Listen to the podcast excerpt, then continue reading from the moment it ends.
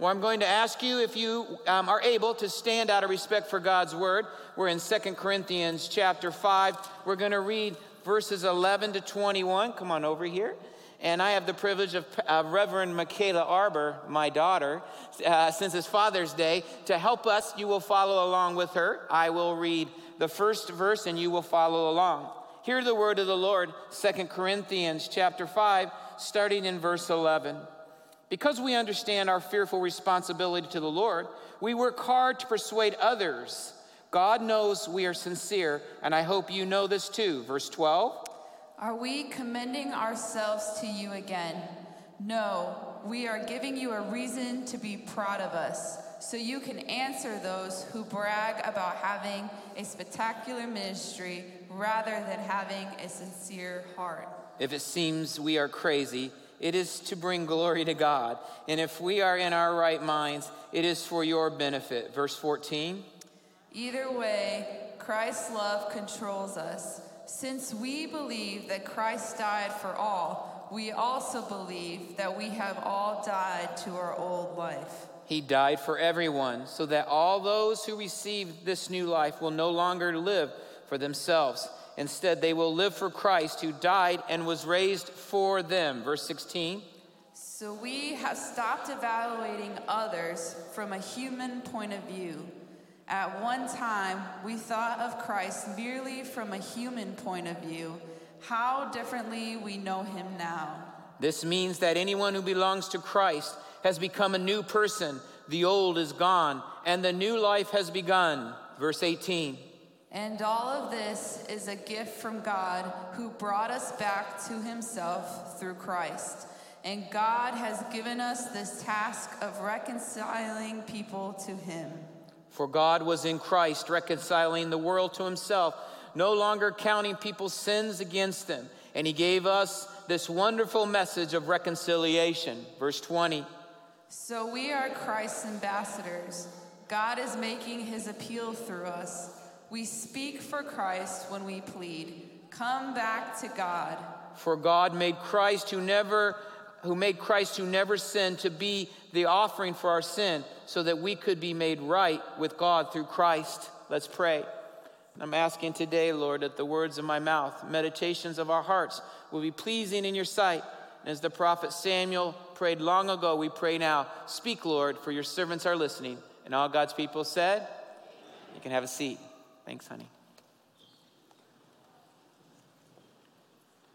It's a privilege to be with you this morning. Last week I was in Detroit at Mosaic preaching. Pastor Debbie did an incredible job preaching the story and life of Esther. Can I get an amen? I also just want to take this moment to say, I'll take privilege uh, for a personal moment and say how much I appreciate uh, the gift God has given me and my children. It's the greatest honor I have to be called dad. I say that without blinking without hesitation. I have two of my kids, uh, Christian and Michaela, on the front row. I've got a son that's in the background doing the slides. I hope you do well, Mickey. And I got one who's not able to be here. What a joy to have four adult children to do life with. It is truly, it's an understatement. It is a blessing. And for those of you who have children, those of you dads and moms, you know exactly what I'm saying. I also want to say that it is thrilling for me to have my wife back who had surgery, has been out for four weeks, and when she's not in the front row, when I, she can't, by the way, little intel, she can't stand sitting in the front row, but she does because I want her to. Not because that's what first ladies do, but because she brings so much uh, strength and encouragement to me that my wife is there. And when she, when I'm preaching, when she's not there, I'm, I know I'm a little off. You're very gracious, but I'm so thrilled that I have her in my life and that she is in the front row today, um, being able to be supportive of me as I preach. Now, I will hear that about that tonight, but that's okay. We're beginning a new series this, this morning. I know I have the temptation of saying that each series is the most important series you've ever heard. I am the master of hyperbole, and I apologize in advance. But I would say to you that what we're going to talk about over the next three weeks is critical to the moment in which we live. We are going to be talking about this thing called conflict. Conflict is all around us. At every level and every sphere, conflict is screaming at us. It is our greatest need, our challenge, be facing, I believe, mankind or humankind at this moment. And we're going to take the next three weeks to look at what Scripture says about this thing called conflict. Uh, we know it's on the macro level. Uh, we know that we have wars all over this planet, not knowing where they're all going to head and where they're all leading us.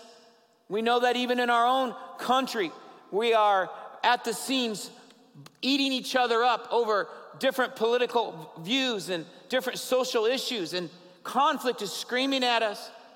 We have conflict in our families, kids canceling parents, and parents canceling kids, and challenges between mom and dads and marriages at levels we've never seen, interpersonal conflict at our workplace and in our neighborhoods and in our schools, and God forbid, even in our churches.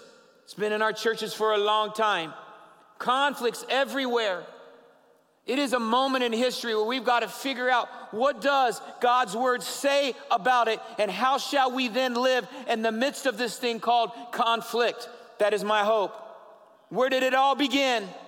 It all began way back when, if you're newer to the faith, in Genesis chapter 3, where Adam and Eve decided that they would disobey God and walk away from the commands of God and try to be as God. And as a result, there was separation from God. You and I, we began in, in our own lives, reap the re- repercussions of this decision. We all inherited their rebellious nature. It is natural for all of us to go there. We know that even in their own family, in Genesis chapter 4, two brothers, one so enraged with jealousy, kills the other. And we're seeing that same kind of conflict to this very day. We know that the devil, he, he, he comes around the earth, according to Second Corinthians chapter 11, verse 14, as an angel, uh, masquerades as an angel of light to deceive us. He's deceiving us on many, many fronts, but let me tell you, one of the most uh, critical ways he's deceiving us is through causing us to continue to be engaged with conflict. Interpersonal conflict. And why would he do such a thing? It gets you and I, and I'm talking to the believers of Jesus Christ, when we are absorbed with conflict in our lives, whether it's in our family or in people around us, it, it gets us off of our mission to know Him and to make Him known. He is one tactic to get you and I off of our mission. And He will use many ways to do it, but conflict is truly one way that He's doing that, day in and day out. I want you to repeat after me a part of a, a, prayer that Jesus taught his disciples to pray in Matthew chapter 6, verse 12. Would you repeat this? Say, Forgive our debts. Again, forgive our debts as we forgive our debtors. One more time, forgive our debts as we forgive our debtors. Question Are your prayers cold? Is your worship dry? Is your desire to read scripture non existent? Does God seem distant and aloof from you? There are a lot of reasons for that, but one of those that I would declare today is unresolved conflict. If in fact you are in unresolved conflict today, God will feel and sense in your own being distant and aloof from you. Broken relationships and def- definitely impact every single one of us. I've said it before, I'll say it again. I will, I will march against the gates of hell and claim ground for Jesus. And that won't be as daunting as dealing with interpersonal conflict where people are going after one another. He already knows what it does for each of us over and over again. So, for the next three weeks, what we're going to do today, I'm going to lay a biblical foundation that's essential for us to deal with this thing called conflict. Next week, I will preach on this issue of forgiveness in conflict. And then week three, we will look at Matthew 18. Some of you may not even know that the Bible actually gives us step by step how we are to engage and bring forth and deal with conflict. So we're going to get really practical in week three.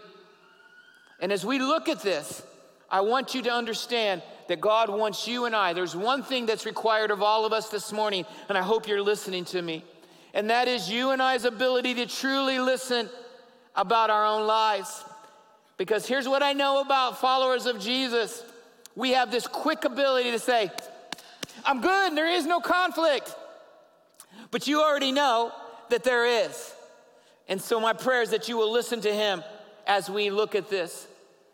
Let's get into it today. What do you say? Three points that I want to help us with that will help remove conflict from our life. The first one is, is the foundation of, of the entire series.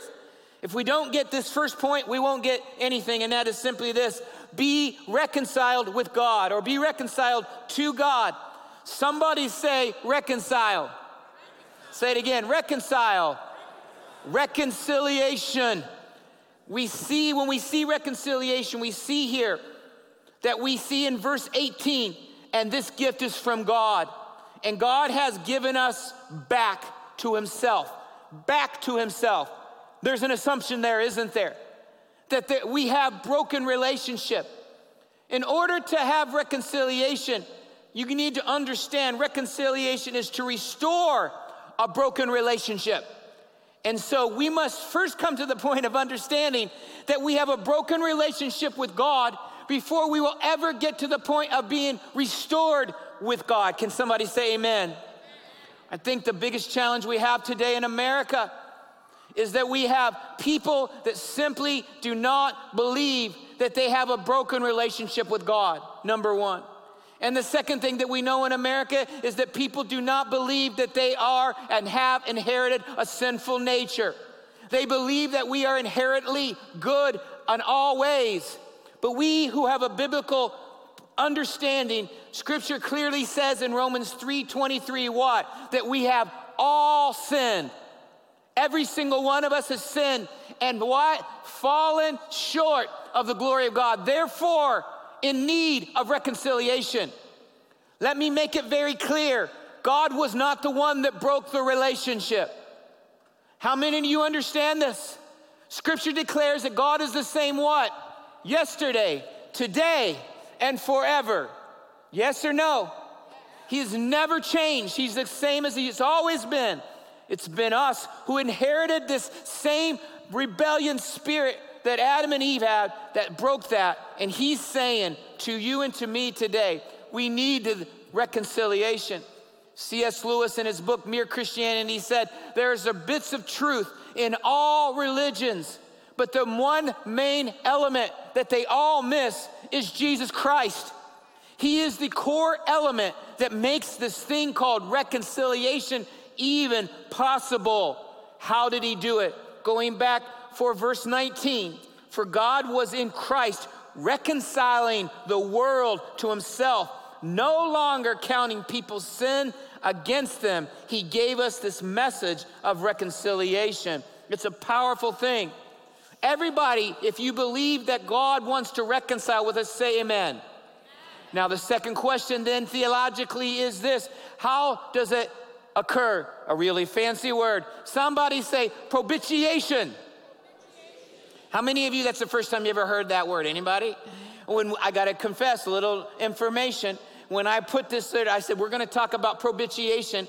Those that helped me with Sunday morning services and the um, worship team said, Oh, Pastor, what are you going to do? You have a challenge with pronouncing words. How, why in the world would you put such a big word? You're going to screw it up. So I practiced all week propitiation.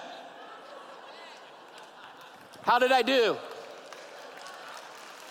Now, having said that, I would say to you that this may sound like a fancy theological term, but this is a powerful term. It, without this, there's no reconciliation. This is a theological term that basically means this. It said that Christ did what? Ephesians chapter 1, verse 7, Christ, uh, Christ purchased our freedom. Propitiation means he atoned for us. If you don't know what atone mean, atonement means, it means he appeases, he paid the price for us. He was truly, he was the one that changed the game. He stood in our place. He paid the price. Propitiation for you and I. Without this, without this word, this fancy word, propitiation, there is no reconciliation. Does this make sense to anyone? The amazing thing about God is that you need to understand is that the entire book of the Bible is that God initiated with you and I. All of the religions of the world have an opposite view of this. Islam declares it's all human effort. You practice the five pillars of uh, the five pillars of Islam. And then you need to understand that the book of the Quran is not very practical if you've ever read it. So they had to create a book called the, the Hadith. And the Hadith actually tells you how to be a good Muslim. And when you look at this uh, ideology, what you understand that it's all dependent upon the uh, us, the people. It's our works. And at the end of the day, they hope that their good outweighs their bad, but there's no security for that. Does this make sense? Hinduism and Buddhism that if we can just get out of the reincarnation cycle, if we can just be better, if we can just clear our, eye, our mind from evil, and we can get to the point of our reincarnation, to the point of nirvana, we will have obtained what we've always wanted. Again, depending upon me and my efforts and my works atheism, which would declare no spirit whatsoever. There's these universal truths that we all have to be good, and I will be as good as I can while I, while I live. But at the end of the day, after I live, I, that's it. That's all she wrote. There's good news for the believer. The believer said, It is by faith, not by works, that you are saved. I've already done it. I've the propitiation is that I took your place. I paid the price. I was the one that did it for you. I took your place. In other words, the, set, the third word is substitutionary. He took your place and my place. Because why? Because he loved us and said, you know what? They can't do it. It's no, there's no way they can be reconciled with me. You got to come as you are.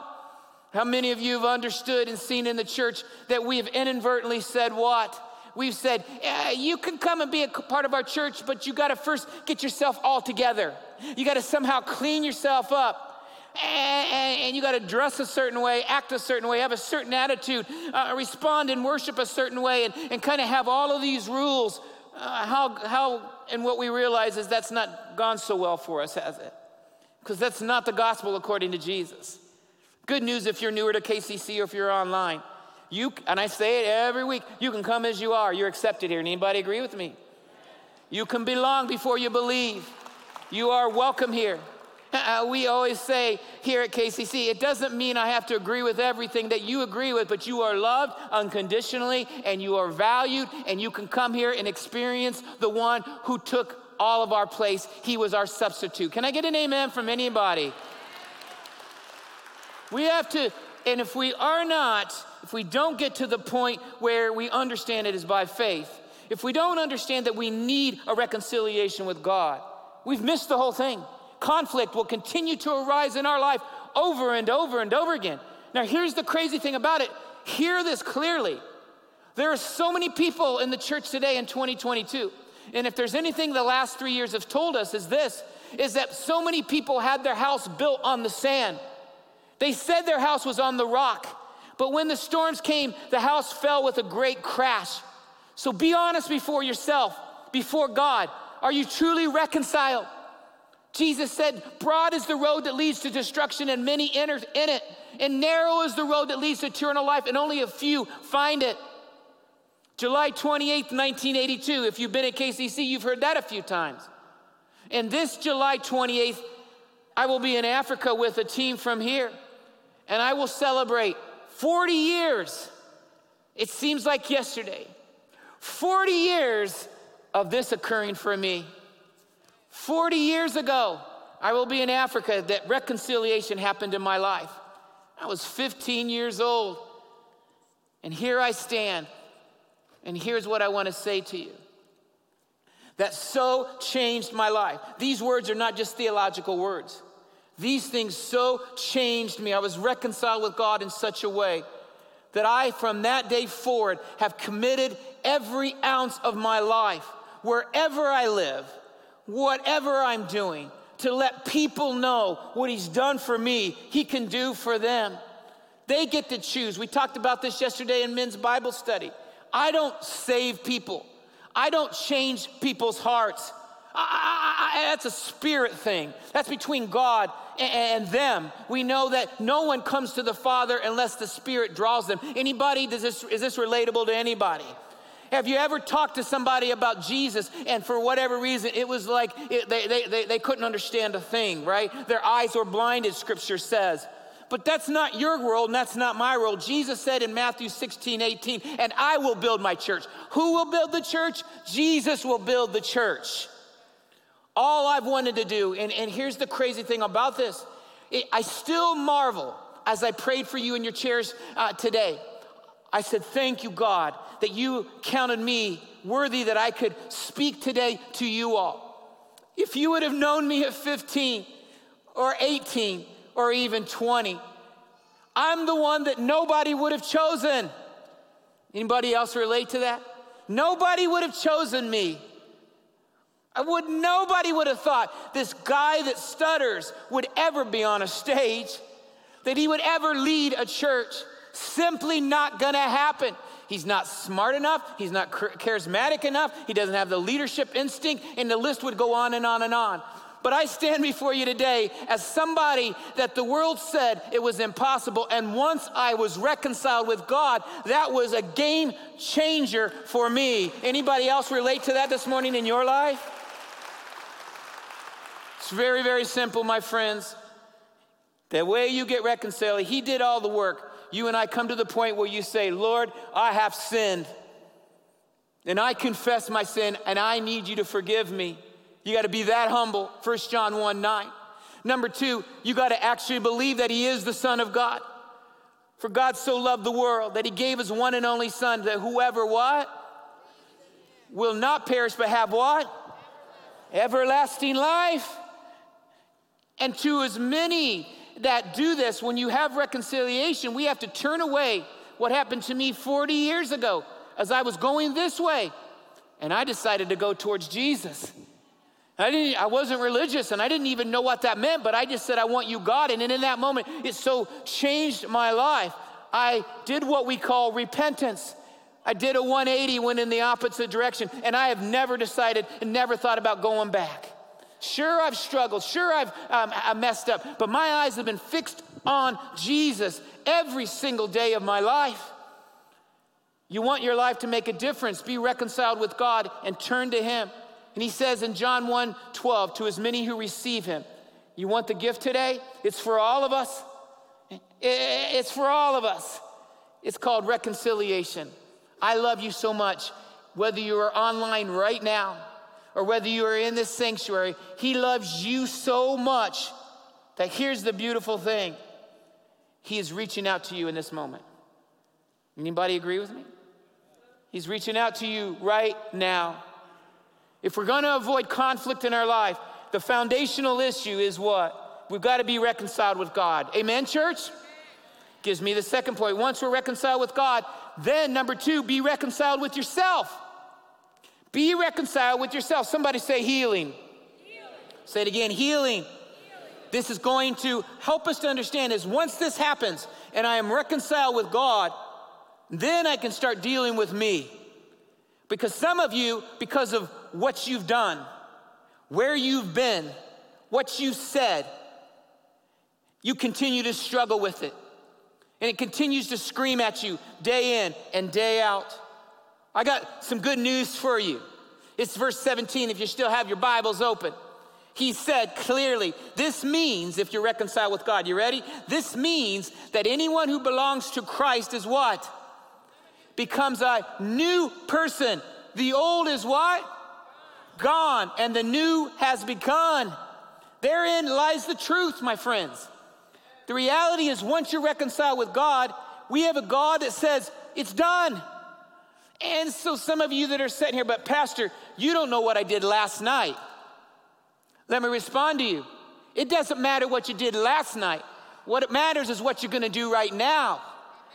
And whether you're gonna say, I need to now begin to begin my journey with Him. And I need to reconcile me. Now, let me be honest with you. This is a struggle for many people. They're okay with being reconciled with God but the enemy keeps coming after you and coming after you, and you keep listening to the lies. You are a loser. You will never amount to anything. uh, you truly aren't a follower, and then you compare yourself with somebody else. Stop comparing yourself. Stop it right now. You are who you are, created in the Imago Dei Dio. You are a child of God. If you don't get anything else, you need to understand that today. You are at a point where the supernatural has happened. And in my own life, I struggled with it early on at that 15 and 16 and 17 and 18 years. Over and over again, the enemy kept coming back to me and saying, Mick, no, no, no, no, no, no. You, you, it's not possible for you. You've done this and you've done that. I then went back to scripture, Second Corinthians um, 5 17. I am a new creation. The old is not just partially gone. It's not gone for just the weekend. It's not gone for a month. It is gone forever. You are a new creation from this day forward. And every time you're tempted to go back and condemn yourself, what you're doing is you're actually saying you don't believe in the authority and the power of the cross. And that is a lie from the pit of hell. It wasn't until I had an encounter where God finally did that and said, Mick, it's time to get on getting on. Eh, I've taken your sin as far as the east is from the west, says the Psalms. And though you were red like crimson, you are now white as snow. Not because of anything you have done, hallelujah. It's because of everything that I have done. And because you believe in me, I'm the one that has the capacity and the ability to change you from the inside out. This is not transactional, this is transformative in your heart and in your life. Does this make sense? This is some truth. And if this is some truth, can somebody say amen? This is truly the truth of God's word today. We preach often about a, biblical character named Saul who became Paul. We know him, do we not? We know what he did in Acts 1, 8 1 when he gave the approval of the very first martyr, Stephen. How he chased after people like you and I to arrest us. He was a bad dude. And in Acts 9, he gets an encounter with Jesus directly, does he not?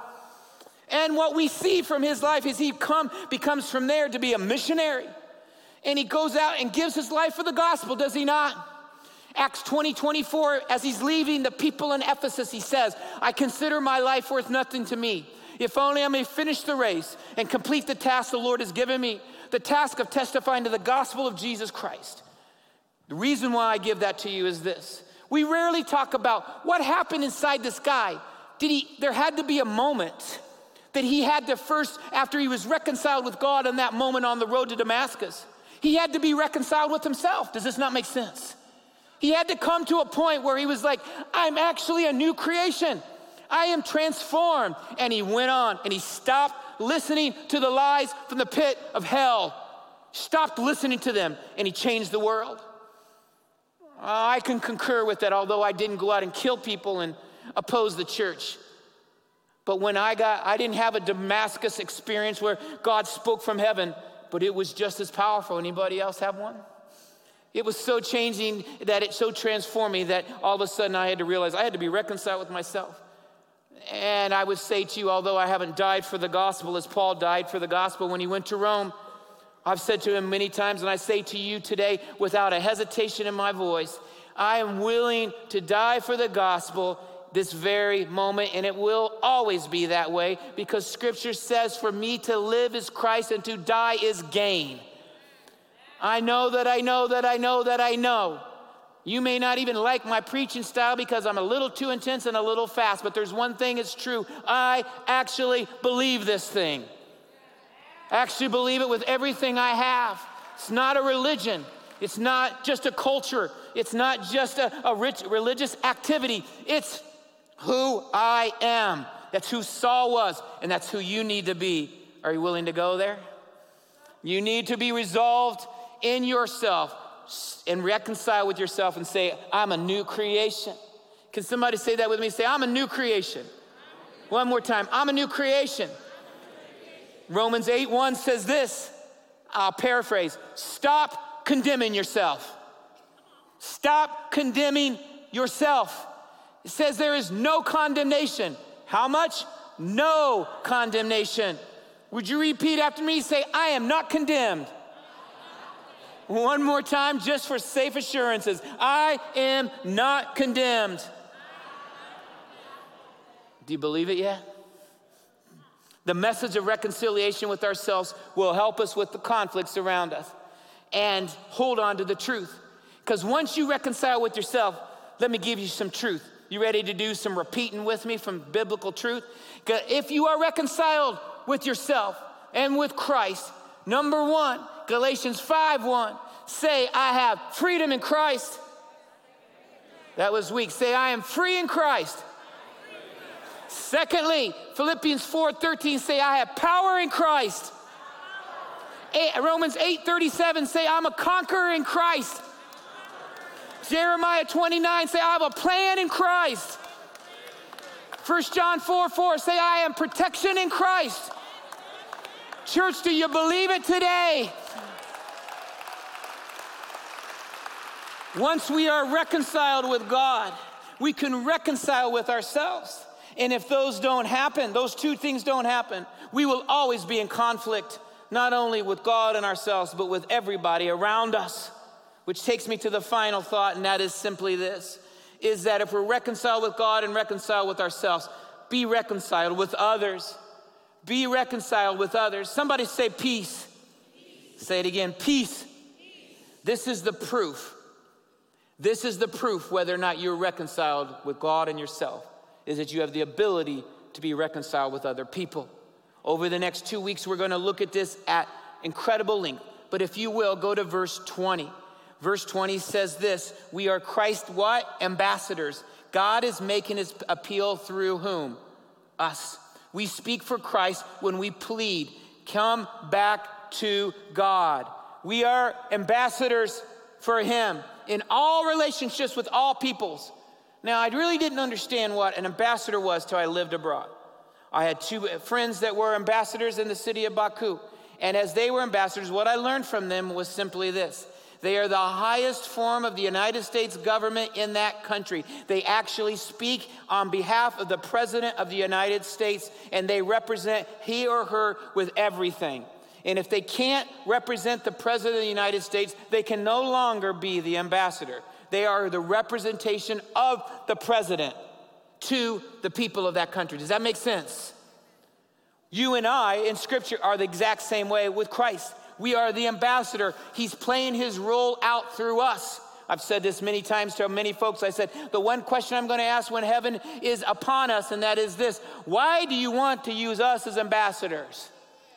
It would seem a whole lot better that you would just kind of get this thing done because there's one thing I've learned about us we're really good at messing it up. But he wants to make his appeal through us. What he's not saying is that there won't be conflict. There's always going to be conflict. It's what you and I do with the conflict that's the key. And we are to represent Christ through all of it. And reconciliation becomes our norm. That we are always about reconciling with others. And then we will look at how you do that. Even a week ago, thank God it wasn't KCC.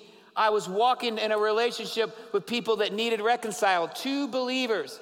And after nearly two hours of spewing venom back and forth at one another, as I shared with staff, I had enough. Many people had never seen this side of me, but I, had, I was on my end, and what I saw I did not like. And I slammed my fists on the table and I said, I cannot make you reconcile before God, but I will not allow you to destroy this church.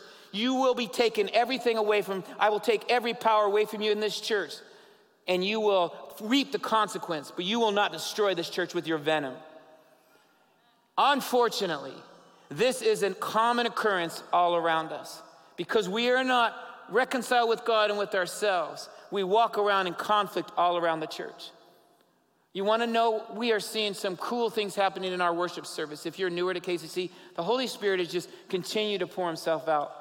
And one of the main reasons is Jesus told us in the Sermon on the Mount in Matthew 5 23, he said, If you have something against your brother or your sister, and you're coming to give your worship, your offering, your worship before God, you need to not do that. You need to first go and make it right with your brother and sister, and then come and worship. But in America, we don't practice Jesus' words. We don't go make it right. We don't reconcile with one another. And then, just like uh, that confrontation I had, you bring that conflict into worship services. And do you know what happens when you have those kinds of conflicts in worship services? I don't know if you know what happens, and, and this is the honest God truth. The blessing and the anointing of God lifts and leaves the, the premise. And you can have all your songs and your preaching and your handshaking and all your food. But the most important ingredient about being followers of Christ is that you don't even know that the blessing and the anointing of God has left the premises. And I am calling the church right now. We are in a moment in the history of our church that we cannot survive outside the blessing and the anointing of God if there is one thing that I fear most is that God's presence and his blessing and his anointing would not be upon us. Give me his blessing, give me his anointing over anything else, but that the presence of God would be upon us. Does this resonate with anybody that can hear my voice this morning? But we have a responsibility, do we not? And you already know whether the Holy Spirit's talking about it. If you're coming in week in and week out, with conflict in your heart with somebody else. We'll talk about reconciliation because some of you are like, well, they don't want to be reconciled. We'll talk about that, okay? But as far as it depends upon you, you need to do what you need to do. Does this make sense? Romans chapter 12, verse 18, Paul says this As much as it depends upon you, what? Live at peace with all people. As much as it depends upon you, live at peace with all people. And once we are reconciled with one another, the unity that Jesus prayed for will be ours. Does this make sense? The unity that Jesus um, prayed for in John 17 will be ours. The love of Jesus will be evident. 1 John chapter 4. God is love. Whoever lives in love lives in God. And he demonstrated his love for us in that while we were sinners, he died for us. He demonstrated what love is. We are to do that we will, we will show compassion. Second Corinthians chapter 1 says, and the God who gives you compassion will enable you to have compassion for others. The key point is harmony and unity among the believers is our greatest witness to the world. Can I get an amen? This is what the Bible says is the foundation. We need to first be reconciled with God, then reconciled with ourselves, then we can be reconciled with one another. My friends, as we close today, we begin to understand that conflict is inevitable, it's unavoidable.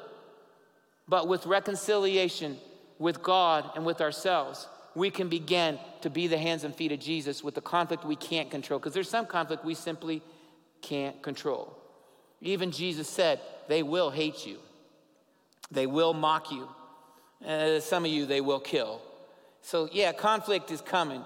And The issue is not that. The issue is how are you and I responding before our Father? Does this make sense to anybody? And would you bow your heads with me? I'm going to ask the, uh, Brant to come on out and the team. Lord God, as I pray right now, I ask that your Holy Spirit would do what you need to do in our midst and that you would help us with this thing called conflict and we truly understand what it means to be your hands and feet to a world that desperately needs a new touch and a fresh wind and a fresh power. Would you hear our cry today? Would you speak to our hearts? Would you enable us to be people that truly call forth and understand what it means to restore a relationship that's broken?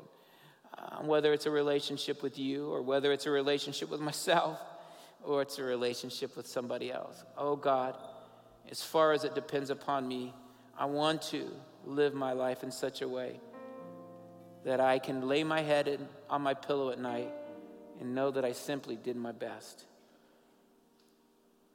Hear my cry. Have your way here, Holy Spirit.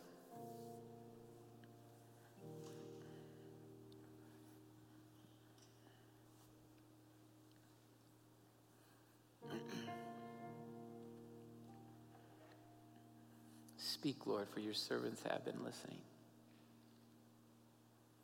Your servants have been listening. Would you be faithful to us? Would you truly enable us to respond the way that we can and must? Yeah. Thank you, Spirit. Thank you, Holy Spirit, for being faithful to us. Amen. Look up this way. I'm going to have you stand in momentarily, but before you stand, I believe what the Spirit of God is saying that there are some people here for sure, those of you, aren't, there's some online, and you need to engage our, our hosts. And that is this you said you've been reconciled with God, but you haven't. You've got religion, you've got culture. Some of you have been raised in the church, so you have all the answers. But God is distant and aloof, and you know it. And today you want to you want to make that reconciliation. He's, he's, he's doing this to you. Did you know that? His arms are wide open. And he's saying, Come home. Come home. Be reconciled with me. Come and let me change you from the inside out. And then there's a second group here this morning, not just that. You get the whole intellectual assent that God reconciled with God. But you've, you've walked around so long with this lies that you can't forgive yourself. You need to respond and say, Enough is enough. I'm, I'm done with the lies. I'm done living saying, I want to practice 2 Corinthians 5.17. It's over with. I get so mad watching Christians, so many Christians living beaten up by the enemy. And if I could shake it out of you, I would. But that's not my job. You need to realize you are a child of God. You're a new creation. And it's yours today. You need to engage Him and say, I want to reconcile with myself. And obviously, lastly, there are those you may have, you have, you have some, some things you need to do. You need to think about people that you have conflict with and what you play in that conflict. Isn't it easy to blame everybody else? That's one thing I can tell you about marriage. It's easy to blame the spouse. It's easy to always focus on everybody else and not me. God, speak to me and my issues. Amen. Now I'm going to ask you to stand with me. Go ahead, stand, church. Here's what we're going to do we're going to close in worship. There is a time. You can do it in your seat, but the, the altars are open. And if you have one, one of those three things God's speaking to you, you're welcome to come and kneel. Nobody's going to throw judgment at you. We'll pray with you and support you. Brent's going to lead us in a time of worship. And after we've responded, we will close our time. But let me just say this you may never have another opportunity than this moment. So make sure you make the most of it. If your heart is beating and you're sensing the Holy Spirit, come now and kneel before God and make sure the reconciliation piece is made right. Amen? Brent, will you lead us? Church, come on, respond. Forgive yourself. Forgive others. Be reconciled today. This is your opportunity. Lead us, Brant. Church, respond as you need.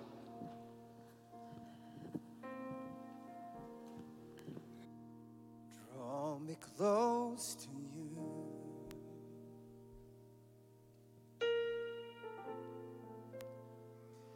Never let me go.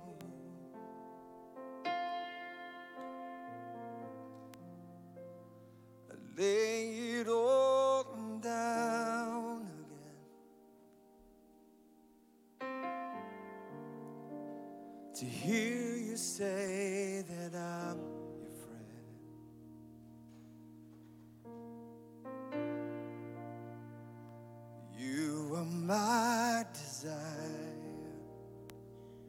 else will do. no one else will do.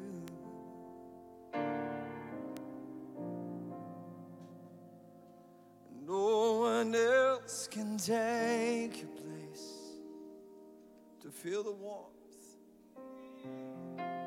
to feel the warmth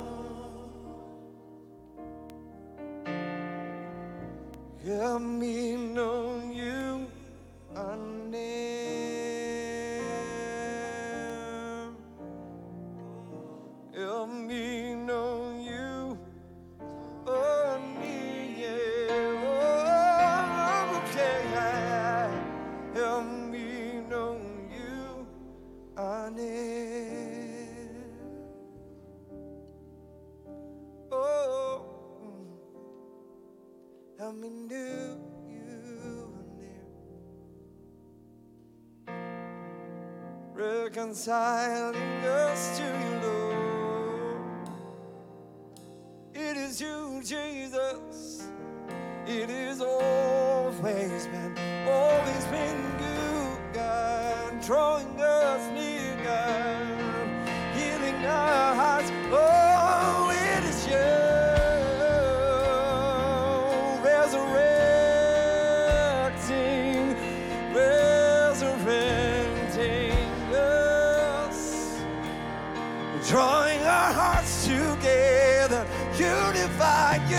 unified with you, Jesus. It's only you, only you. By your Spirit, we will rise. from the Cause I'm resurrecting King. You see, he's resurrecting me. In your name, I come alive to declare your victory, to declare it. Oh,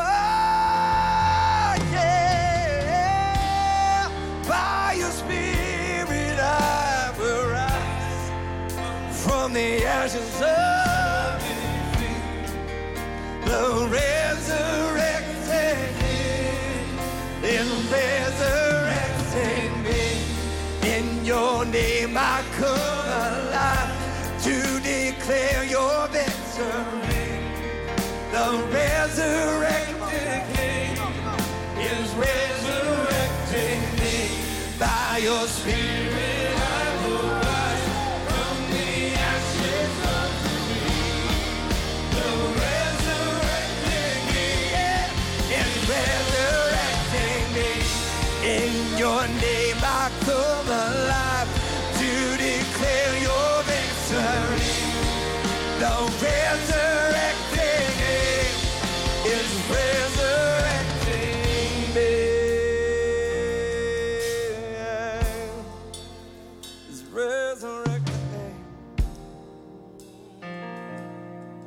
of you that knelt, please stay as long as you'd like, and also please engage us so that uh, we have staff around here that would love to connect with you and lay leaders so that we can have next steps with you. So don't leave unless uh, you feel good that we can be able to engage you. Amen. Well, the Lord has been good to us. Amen. He's been really, really good to us. And so I want to close our service this morning by giving you the benediction as we as we march out in the name of Jesus. The Lord bless you and the Lord keep you. The Lord make his face shine upon you and be gracious to you. The Lord turn his face towards you and give you peace until we meet again. And all God's people said, Amen.